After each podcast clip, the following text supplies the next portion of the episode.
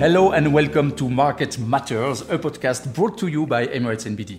My name is Maurice Gravier. I am Chief Investment Officer for the bank. Today, we will discuss inflation. What happens, our views, and most importantly, what are the consequences for your investments. Let's be frank. For decades, inflation was not a topic, at least for developed markets. From the new economy of the late 90s to the super cycle of the early 2000s, both technology and globalization combined against price pressure. Even massive quantitative easing during the great financial crisis from central banks across the US, Europe, and of course Japan had no material impact on consumer and producers' prices. The highly desired 2% level looked like an unreachable dream. Indeed, it looked like inflation had simply disappeared. Well, not anymore. October numbers for major economies have just been released and they are spectacular. Let's highlight two of them. In the US, the year on year increase in consumer prices is plus 6.2%. The last time it happened was in 1990. In China, consumer prices were contained, but the producer side, the factory gate prices, show a year on year progression of plus 13.5%, a level not seen for 26 years. Of course, we can understand the situation. A simplistic way to look at rising inflation is too many dollars chasing too few goods. After central banks printed and governments distributed trillions to fight the economic consequences of the pandemic, there is no shortage of dollars. The accumulated pent up demand has been unleashed by the reopening. On the other side, production capacities are overwhelmed and so are logistics. The same happens in commodities. And in services, there is obviously a base effect. For example, the price of a hotel room is obviously higher now when people travel than a year ago when they couldn't. For central banks, the reasons are identified and they are seen as transitory. They do not panic. Markets, however, have started to question this stance with material moves in interest rates in particular. So let's listen to the experts. I am with Satya Singh, our head of fixed income strategy, and with Giorgio Borelli, our head of asset allocation. Let's start with you, Satya. Can you tell us first what is currently happening in bond markets, and second, of course, what we can expect for the near term? Thank you, Maurice. For years, we have known that inflation is the arch enemy of the fixed income markets. Since we are coming out of a decade of low inflation regime, it is difficult for investors to fathom the effect of high inflation on their fixed income portfolios. At a broader level, we are correct to be underweight fixed income in our overall asset allocations under such a scenario. However, as we dig deeper into subsegments, we do find opportunities as well as pockets to avoid. As you clearly mentioned, with the recent inflation print, we have seen broad based, stickier sectors under the inflation scare. Both the Cleveland Fed trimmed mean and Atlanta Fed sticky inflation measures are at multi decade highs. This puts the Fed's theory of transitory inflation under the scanner. The result is that markets are at odds with the Fed, putting the plumbing system of the global fixed income under stress. The US Treasuries, which are the benchmark for pricing trillions of dollars of fixed income assets, are under unprecedented pressure post pandemic.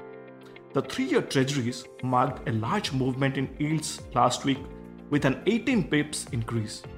Last Wednesday's 30 year bond auction was very weak as well, with the new issue pricing at 1.94% versus an expected 1.88% pre auction level.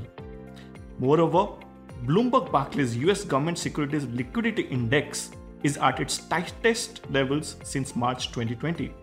In addition, the MOVE index is at its highest point post pandemic, indicating that the core treasuries market is in a state of flux and still in a price discovery mode. Thankfully, spreads of credit subsegments have been stable, and hence the mark to market movements on the client portfolios have been limited. However, markets are priced for perfection, and any negative surprise could result in spreads widening from current levels especially for markets and subsegments where the yields are at their tightest. The behavior of the markets next year depends a lot on the policy steps. The US Treasury yield curve has become significantly flatter with markets pricing in two rate hikes next year. Even though Fed might err on the side of caution and would like to avoid the mistake of December 2018 where they had to cut rates within 7 months of increasing it. On the long end, market is pricing lower growth. The current 10-year yields indicate a flat GDP growth next year while most of the economists anticipate an above trend growth. We believe the yields are around 20 bips lower than their fair value currently. Under such a backdrop, the December FOMC meeting gains prominence where the Fed will have a relook at its tapering pace. If the Fed blinks and announces a faster tapering in Q1 of 2022, we'll see an upward movement in the yields in the first half, which would be detrimental to the long duration assets. We would, however, remain overweight in high yield, developed market financial subordinated space, and emerging market corporate. If Fed doesn't move, then the current volatility regime might continue for the near future with markets being at odds especially with the uncertainty regarding the next Fed chairman muddying the waters. This would increase the specter of policy mistakes in the minds of market participants as the window for a soft landing gets squeezed. We expect in our base case the yields will peak sometime next year and we would have to relook at our current underweight in treasuries and investment grade debt at that point. I'd also like to add that there are some discussions about stagflation and a parallel is being drawn to the 70s. Such a scenario, however, is an Armageddon for the fixed income, and there would hardly be any segment within the asset class to hide. But with above trend growth and inflation expected to remain below 6 handle according to most analysts next year, stagflation is not a base case but a tail risk for us.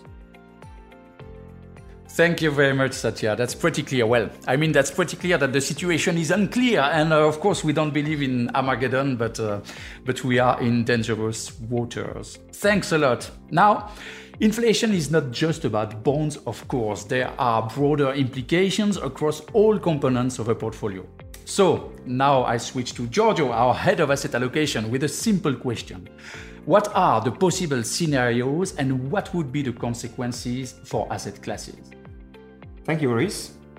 In spite of all the slowdown and inflation noise, we'll still remain constructive on the outlook.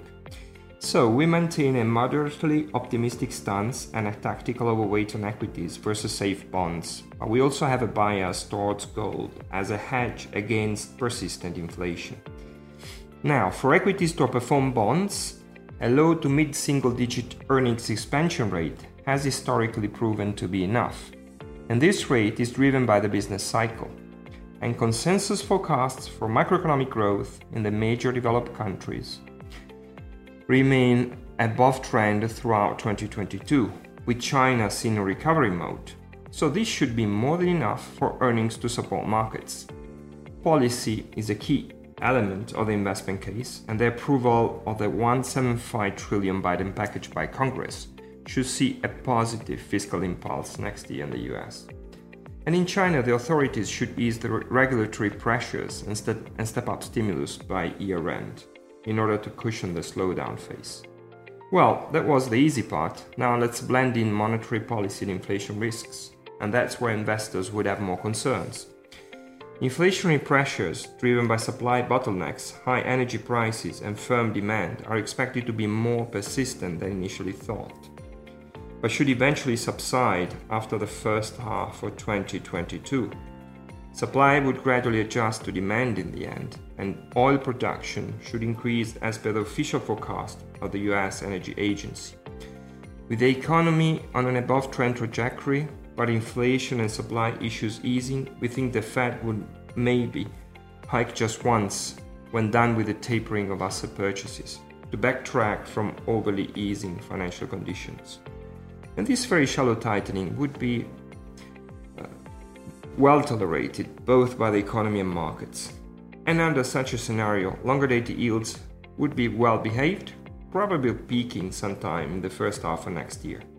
Our base case would be very benign for risk assets, with equities still outperforming other asset classes, though with much more moderate gains as compared to the post pandemic period. Unfortunately, uncertainty around our base case is quite large, with the two most relevant unknowns being inflation risks and the Chinese slowdown. As for the first risk, the longer inflation remains elevated, the more likely we see the Fed forced to press harder on the tightening brakes. Any steep tightening cycle would be an obvious net negative for the economy. Price pressures have been broad based of late and have extended to categories not directly related to the reopening of the economies. This gives less visibility on when price pressures could ease and adds uncertainty to the outlook. A harsher tightening would be our worst case and least probable scenario, with risk assets crashing due to high valuations and a deteriorating growth. But we think that inflation will eventually be manageable in 2022, so top of mind for us is the slowdown in China. The authorities are expected to add to stimulus by year end, but the question is that we have less visibility now on the sustainability of the recovery they will engineer. The authorities this time seem to prefer to do what is enough to cope with the situation rather than pull out all the stops to prioritize short term growth. They have in mind longer term goals to make the economic development more sustainable. So the Chinese recovery could be more disappointing than in the past and fade much earlier. This would generate pressures on growth and keep the Fed on hold. Risk assets would be less impacted than in previous scenario, and gold would be shining as a hedge as real rates would be plunging. To conclude, from a cross asset point of view, we remain constructive with a significant gold hedge in our portfolios. Thank you, Giorgio. Uh, we have a base case and we are, of course, ready to adapt to any change that could occur. But uh, in the meantime, I must say that I'm quite happy we are overweight both stocks and gold just in case for the latter, and underweight fixed income, especially the most sensitive to interest rates. Of course, we should also mention that selectivity is paramount within equities in general, but particularly in a rising inflation environment. It's better for value than for growth, but probably most importantly, the ability of companies to rise prices to protect their margins is an important aspect to consider. High quality businesses with strong competitive advantages usually do have pricing power. So, to conclude, we remain confident and reasonably constructive, but it's fair to say that visibility is not improving. We are working on our 2022 global investment outlook, and frankly, it's not a simple one. More to come on this channel later. Of course, thank you for listening, stay safe, and invest wisely for the long term.